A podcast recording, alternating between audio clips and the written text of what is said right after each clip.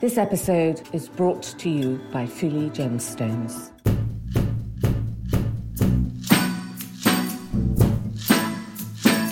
The zip is a very interesting creation. The idea was born in 1938 at a time where Elsa Schiaparelli was using the zip in fashion. At that time, the Maison's artistic director was Renée Puissant. She was the daughter of the founding couple. And she decided to create a jewel inspired by the zip fastener, which was quite bold. You know, it was this element that was utilitarian. It was Absolutely. useful, but not remotely beautiful or decorative. And it took over 12 years to the Maison to actually create it because it was so complex uh, in its technology.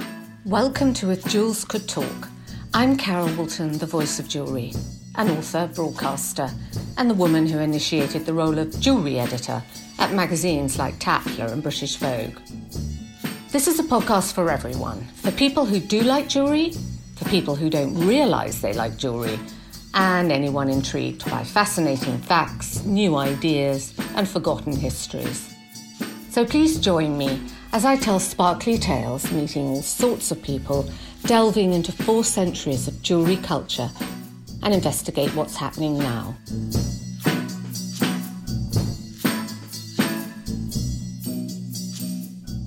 Today we are talking about the French Maison Van Cleef and Arpels. There have been two important moments recently. The first was about 10 days ago when the Queen Consort was signing the Declaration of Accession with her husband, King Charles III. And on her wrist, as she signed, was a lapis lazuli Alhambra bracelet by Van Cleef. We all know that King Charles is very passionate about architecture, and the Alhambra is a symbol that you see it's sort of like the four leaf clover symbol that you see on Gothic and Renaissance and Islamic architecture. The second thing we're celebrating is the opening of a new exhibition on the art of movement, their first standalone exhibition in London at the Design Museum. So please join me in the Design Museum.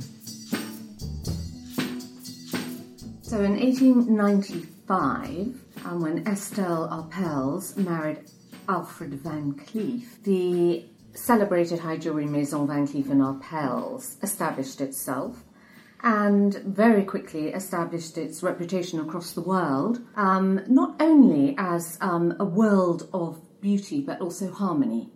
And when I think of the brand of Van Cleef and Arpels, I think of something of absolute beauty and showing things at the spirit of things rather than reality. So roses never have thorns, birds don't have claws, dancers never get tired. But today we are talking on the eve of their first solo exhibition in London about the specific bond of Van Cleef and Arpels with the art of movement.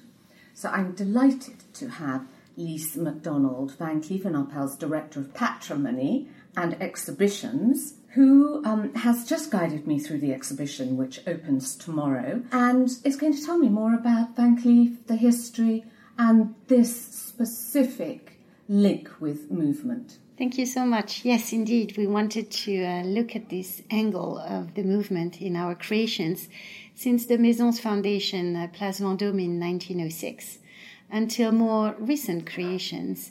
And uh, obviously, it's a very wide uh, topic. So, when we thought about how can we convey this idea of the movement through uh, one over a hundred years creation, we looked at it from a thematical approach. And therefore, we've organized this exhibition like a stroll across different thematics such as nature, um, couture, dance, obviously, and more abstract movements. Indeed, this notion of um, kinetism, of movement, is uh, very present in all the creations of the Maison, whether it's a flight of a bird uh, that is captured in uh, its full um, uh, dynamism, or a uh, fleeting moment of a composition of flowers where you really see that uh, sense of eternity has been given in this composition. So um, this exhibition is quite uh, interesting in the way that these time elements are merged together in different uh, decades. So a showcase can represent pieces from the 1920s, as well as the 1980s, uh, 90s, or even 50s all together. And we've looked at it from a very specific angle, such as bouquets or cords or bows or um, the influence of uh, modernism.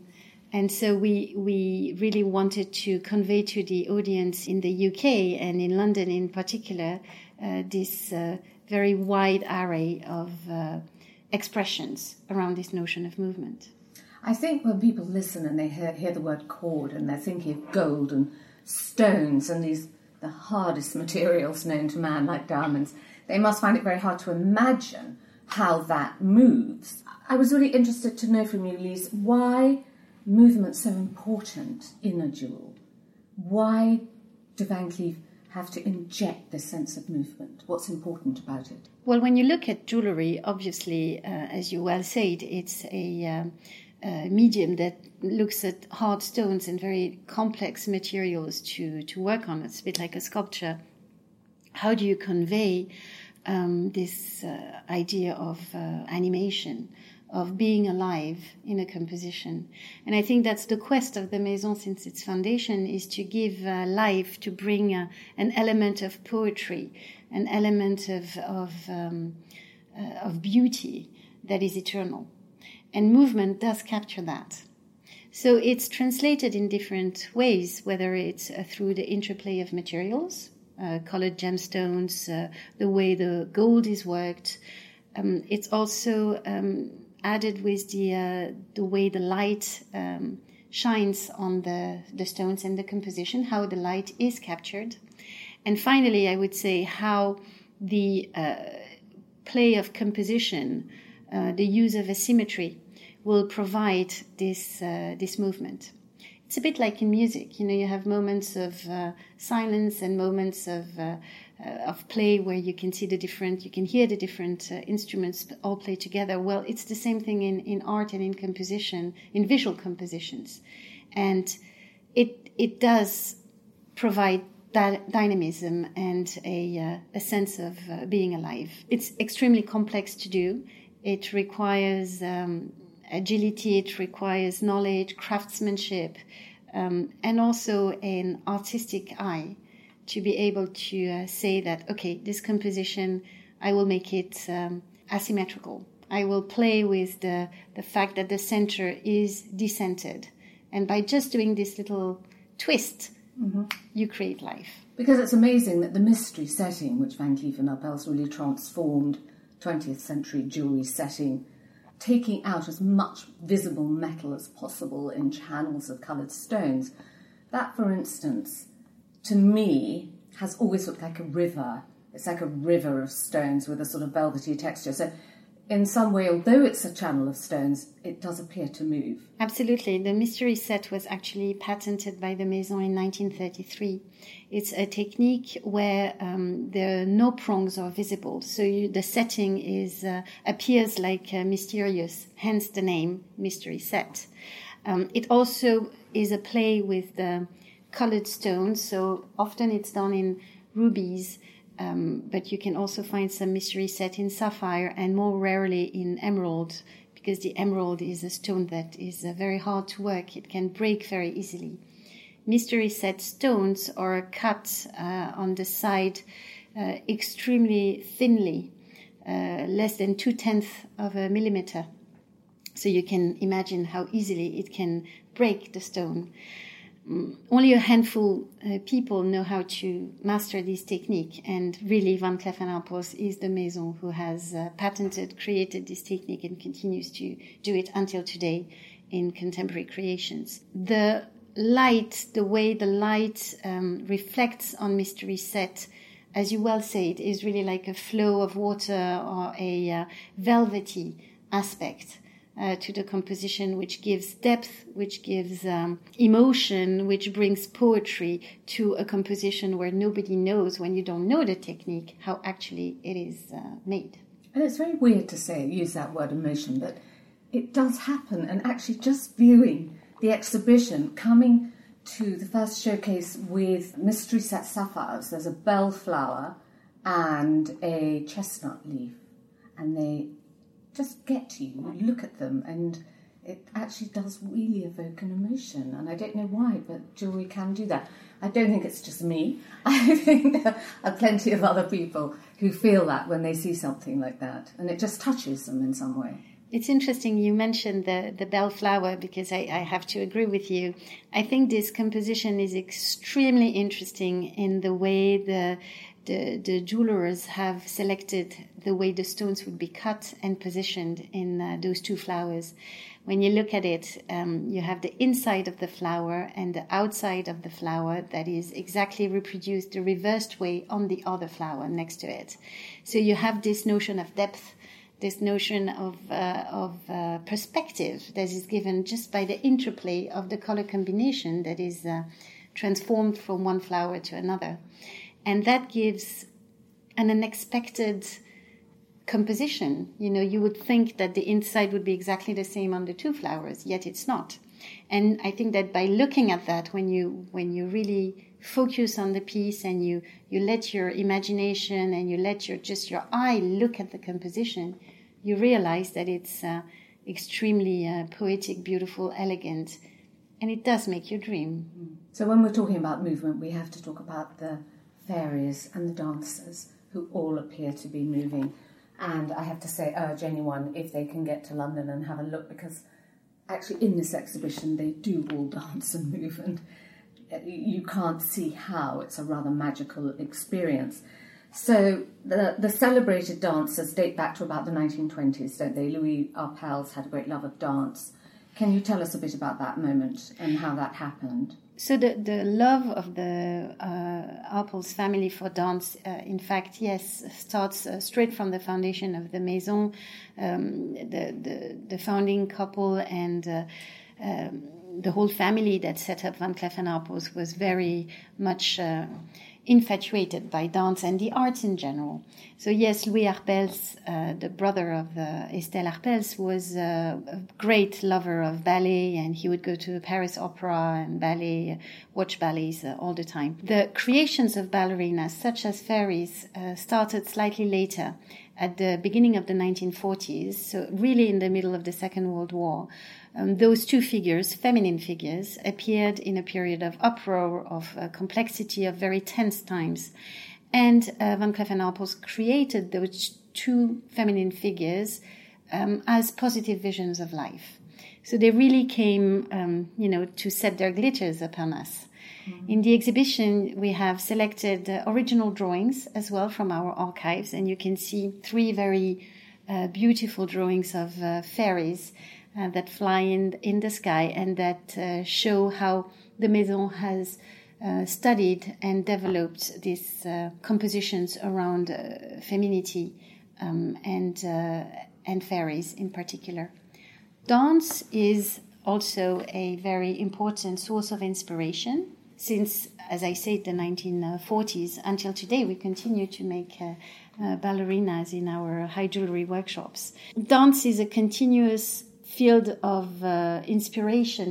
And in fact, we think that Van Cleef and Arpels has done uh, ballerinas just linked to classical ballet, but uh, it's not really true. We also have done uh, ballerinas and dances that are inspired by Asian dances. For example, in the archives, mm-hmm. we have uh, Cambodian dancers. In the exhibition, you have a Balinese dancer as well, and uh, even boogie woogie or jazz. French can can. French can can, absolutely. So all dance expressions are part of uh, uh, the inspirations of the maison. I suppose the movement comes partly through the positions of the dancers. They're either holding their dress, they're pirouetting. There's a sort of volume through the skirts that they're lifting, and each one seems to be in a very different position. Completely. It's uh, all that together that gives the movement. It's, uh, first of all, when you look at the ballerina's body from the 1940s, 50s, 60s, the, the body is made like a little line. The arms and the uh, legs are very stylized. Yet the tutus can be uh, represented in so many different ways, whether it's uh, work of gold, whether it's uh, interpretations of lace, whether it's uh, colored stones that are uh, put together, and you have often the inside of the tutu and the outside that are two different stones. So it gives also the idea of the volume of the perspective. Uh, ballerinas are represented mainly in clips. So you have to imagine a, a, lady wearing the clip. It, it can't be like a sculpture. It can't be, you can't turn around, even though the back of the clip is treated equally, with equal attention as the front. But it's still a, a piece that you see from the front or the side, but not from the back. So you have to give this notion of, of the volume. So how do you do that? And this is where the work of, uh, of gemstones, of uh, uh, gem uh, setting, uh, cutting, as well as the jeweler all play a, a, very important role. And the realistic stance. So, how does that happen? Do some of the designers go to the ballet? Do they draw dancers in, in motion? We have in the archives absolutely studies of uh, nude dancers uh, in their different uh, positions where you really see the anatomy. Uh, but that's so interesting because you start with the naked form and then you dress her with gemstones. And then you also go away from the naked form and you go to more a more stylized, idealized representation of the dancer. There is one piece in the patrimonial collection that is uh, a representation of a ballerina. It's actually Suzanne Farrell, who was uh, the muse of Balanchine, with whom the Maison has a an important connection.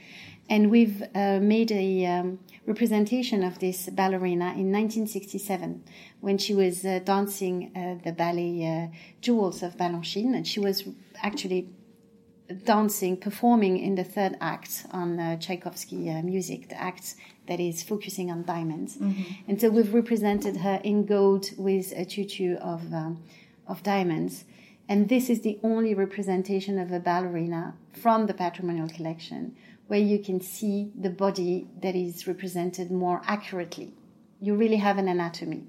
When you look at the shoe, for example, uh, you can see the tension and little um, pleats on the back of the shoe where you can see the weight uh, and the tension of the body. In the other ballerinas, they are the body is stylized. The head is represented by often a rose cut diamond. And it's interesting to see how this shape of a, uh, of a gem actually can reflect the face of a uh, ballerina. It's almost like the face is tilted up, sort of looking up to the to the seats above, around the balcony. It's almost like she's absolutely she's looking at her audience. Absolutely, yeah. Um, and of course, Jewels. Uh, you, you, talked about Georges Balanchine, the um, famous choreographer, co-founder of the um, New York City Ballet, and they had a, he had a very close relationship with Claude Arpels. Yes. And was it Claude Arpels who suggested he created a ballet around jewelry? The relationship um, between Claude Arpels and Balanchine was uh, born uh, after the Second World War. It is the violinist uh, Nathan Milstein that introduced them. And from their friendship and mutual admiration, the ballet was born, Jewels. So a ballet in three acts, looking at three different gemstones, uh, rubies, emeralds, and diamonds uh, on three different uh, music. So the, the, this ballet was really the the encounter of uh, those two creators, one in the world of jewelry, the other one in the world of dance. And Balanchine, I think, said the ballet has nothing to do with jewels. The dancers are just dressed like jewels. So they were dressed to look like emeralds, rubies, diamonds. It is. It is a ballet that looks at stones, at gems. It is, and of course, the world of jewelry has uh, its link to that. But it is a ballet that looks at gemstones. So, do you think he was recreating visually the ballerinas, the Van Cleef ballerinas? We have no records that mm, says mm. that, and I'm not sure that was uh, the uh, real interpretation. That there must have been an emulation between Balanchine and uh, Claude Arpels and Van Cleef and Arpels. More yes. Uh, generally, that's that's for sure. However, it is not a retranscription of the uh, ballerinas into ballet. It's really looking at stones, at gemstones, and an interpretation of Balanchine of uh, those uh, three gemstones. Now, Balanchine came to uh, see the jewels of the Maison repeatedly. We have photographs of him looking at jewels in uh, our shop, uh, uh, Place Vendôme, and as well as New York, where he would come and look at jewelry. We also have photographs in the archives showcasing Suzanne Farrell wearing some of the jewels.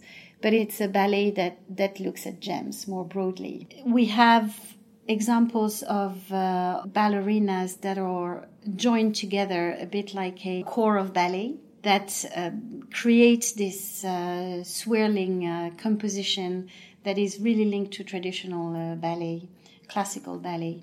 In fact, uh, one of the pieces of Van Cleef and Arpels showcases a swirl of ballerinas as seen from above. So you can see the tutu that is deployed around the body of the ballerina. And that as you go, uh, as the, the necklace unfolds on the back of the necklace, the composition becomes more and more abstract and transforms into a vortex. So this notion of movement that you can see from the top uh, swirls around the neck and finishes into this abstract stylization of a tutu.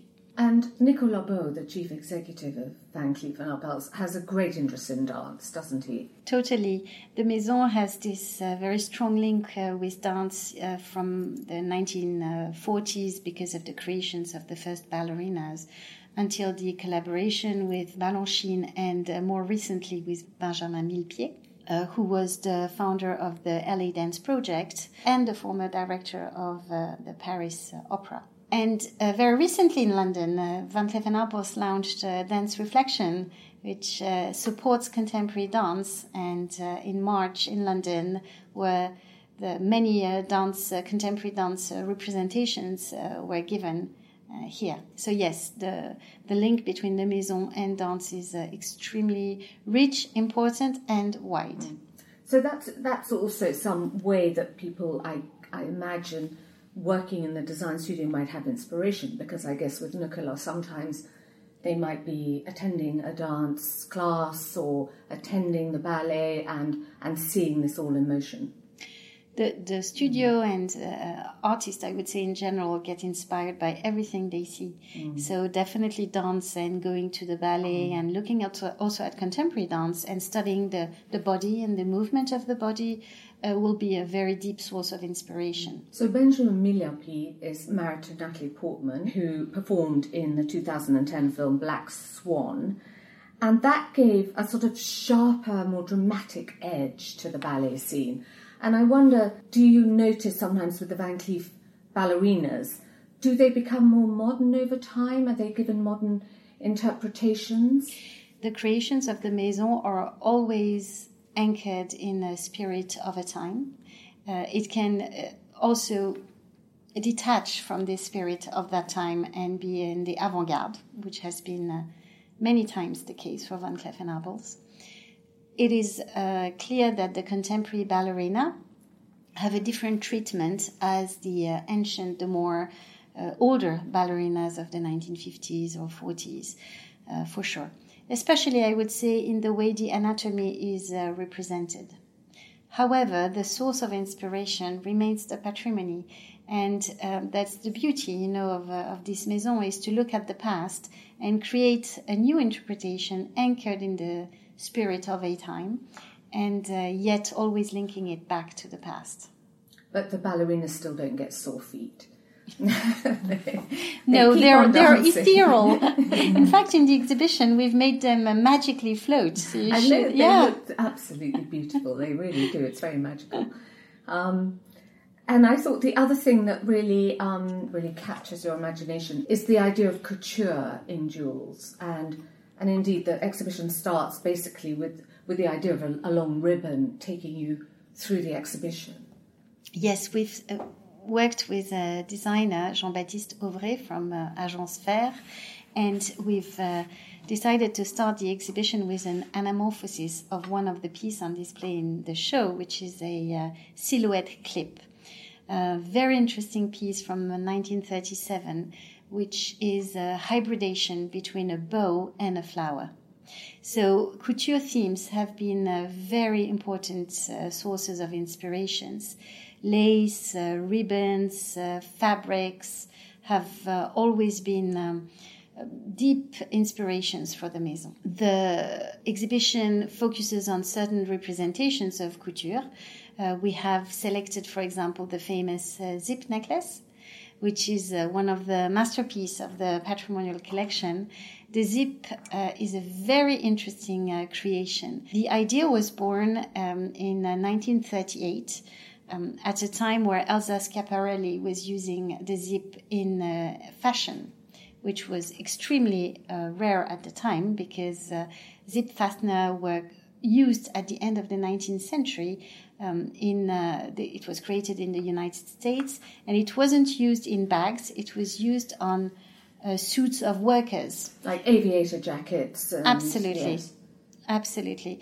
And uh, Elsa Schiaparelli made the first move to integrate uh, the zip into um, an element uh, like um, decoration, practical uh, element of uh, fashion. At that time, the Maison's artistic director was Renée Puissant. She was the daughter of the founding couple, and she was a, a lady with a very strong sense of creativity, and she was uh, very daring, and she really uh, was at the heart of uh, modernism.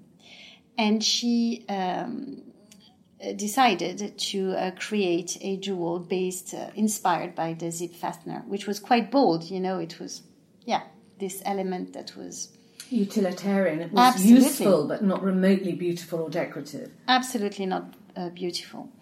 And it took over 12 years to the Maison to actually create it because it was so complex uh, in its technology. And how, how involved was the Duchess of Windsor in this? Because there is the story that she was involved, inspired, or Yes, this is what the story says. We have no uh, proof in the archive saying so, but orally the tradition says that it would have been the Duchess of Windsor saying to um, Renée Puissant uh, to look at the zip fastener and to to give her the idea of creating this uh, necklace.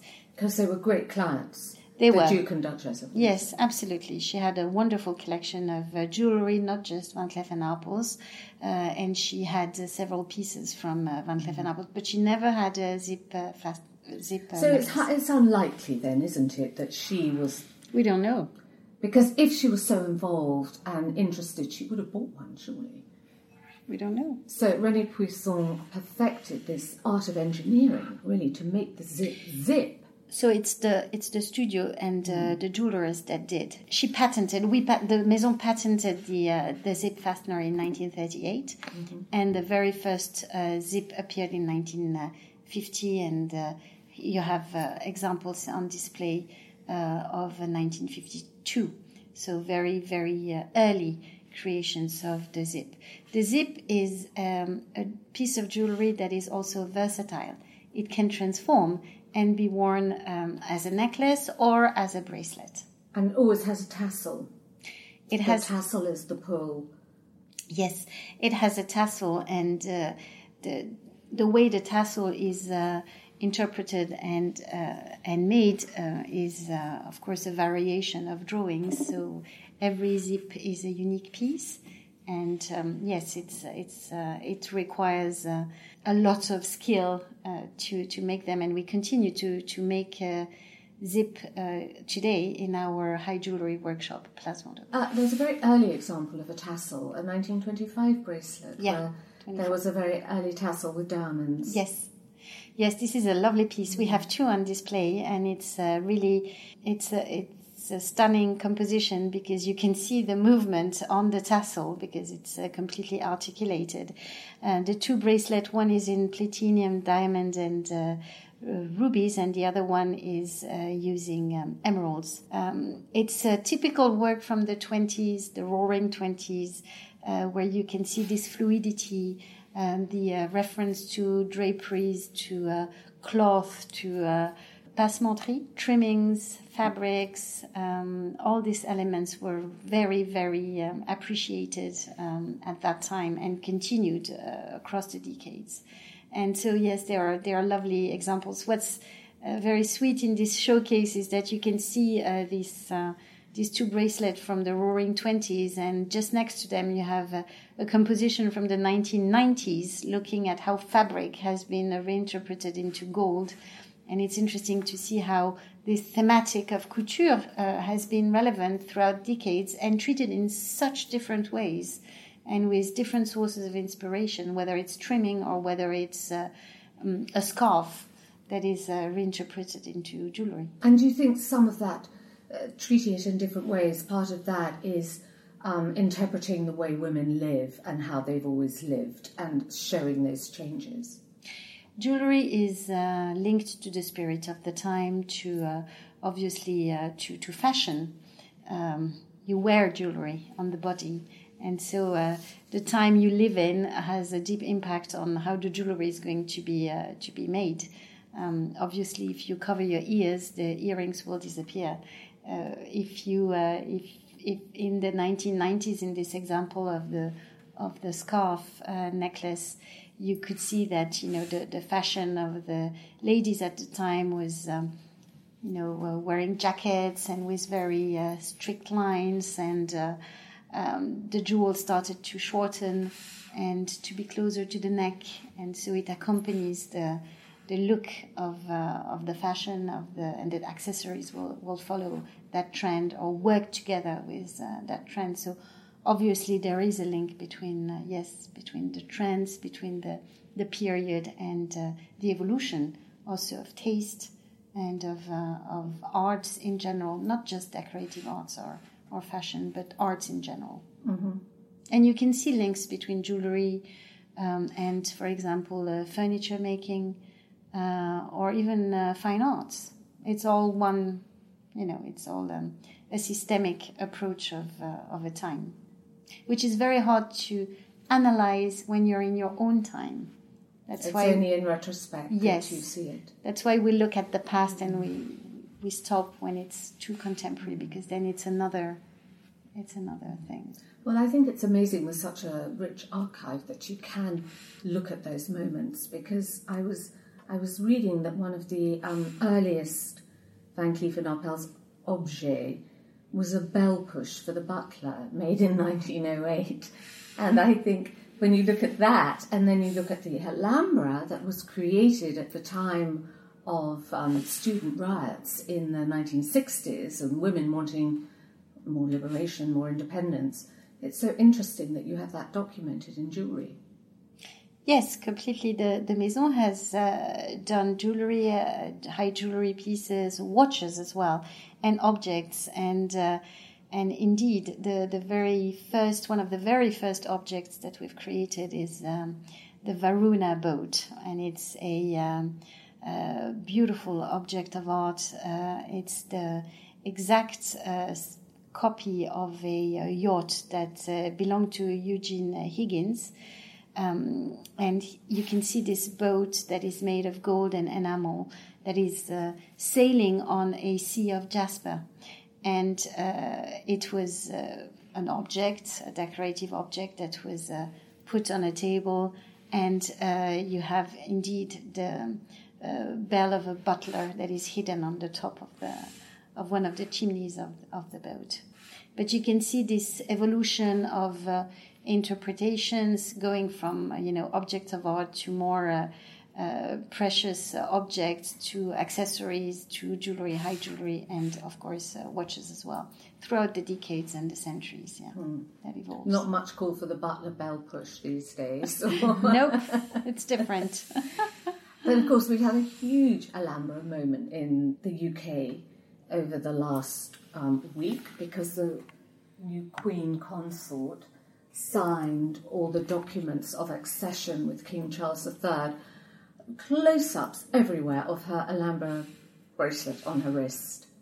Um, that, I mean, she's quite devoted to that motif, isn't she?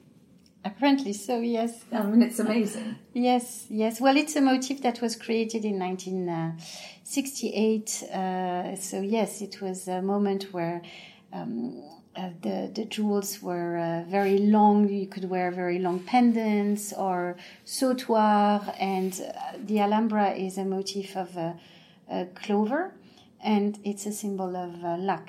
Mm. So we've uh, continued until today to to develop this um, this iconic mm. piece of Van Cleef and Arpels. So it must be. Um, It, the luck must mean something to King Charles and Queen Camilla. That's great. So I hope she keeps it on her wrist because they need luck going forward, actually. So um, we're very happy that she'll have that clamped to her wrist as her sort of lucky four-leaf clover. And I think it's um, it seems to be a symbol too of sort of continuity and um, and that's a very positive message as well.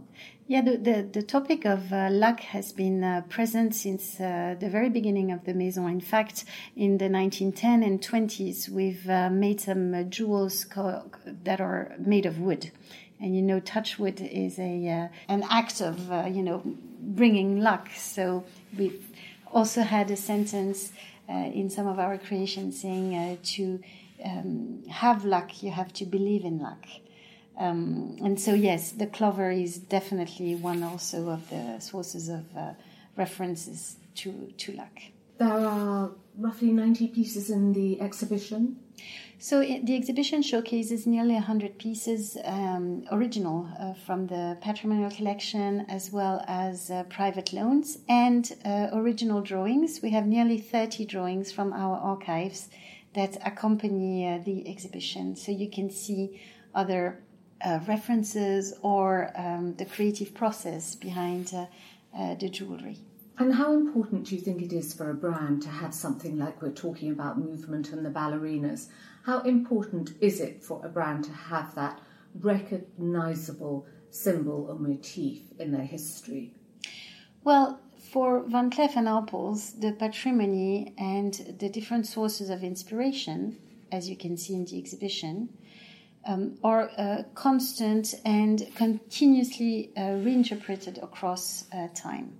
So every creation that we make today will always start from the patrimonial perspective, not to copy it, mm. not to uh, to do the same as in the past. On the contrary, to know your past, to know who you are, to know what your predecessors have done in order to freely reinterpret and recreate the creations of today. So the patrimony is here to anchor, to nurture, to share, to educate, and to, to bring an understanding, um, of course, to our audience more broadly through exhibitions, but to our design studio and our workshop internally to create the creations of tomorrow. So the heritage is everything. The heritage is the core. And I think this is why you can see some common threads throughout time. It's because the Maison has consistently referred to its past in order to create today. Jewels are are part of of uh, of art. You know, they are creations that are that are artistic creations. That's the that's the purpose to show that, and I think the show does show. I mean, I hope you, you agree, but uh, that's really what we try to well, to share. Really shining a light on the design, as you say, because mm. how do you get that movement into a piece? You have yes. to think about the design and the use of it, and and the volume and the shape and the form, and, and almost make the ballerina skirts billow, make them move with them. Yeah. Um, and, and, it gives um, a sense of eternity as well. How do you capture this uh, fleeting moment? And because that's what's striking when you look at the pieces, you think, you know, they're, they're still. They're made of metals, they're made of stones, very hard, very difficult to work. And yet, when you look at them, they're alive. They are alive, and they are like fabric. They are. They're like fabric. It's amazing. It's really amazing. Oh, well, thank you so much, Lise, for talking us through the exhibition and um, opening up the doors to the Place Vendôme and Van Cleef and Arpels. It's a pleasure. Thank you so much. Thank you.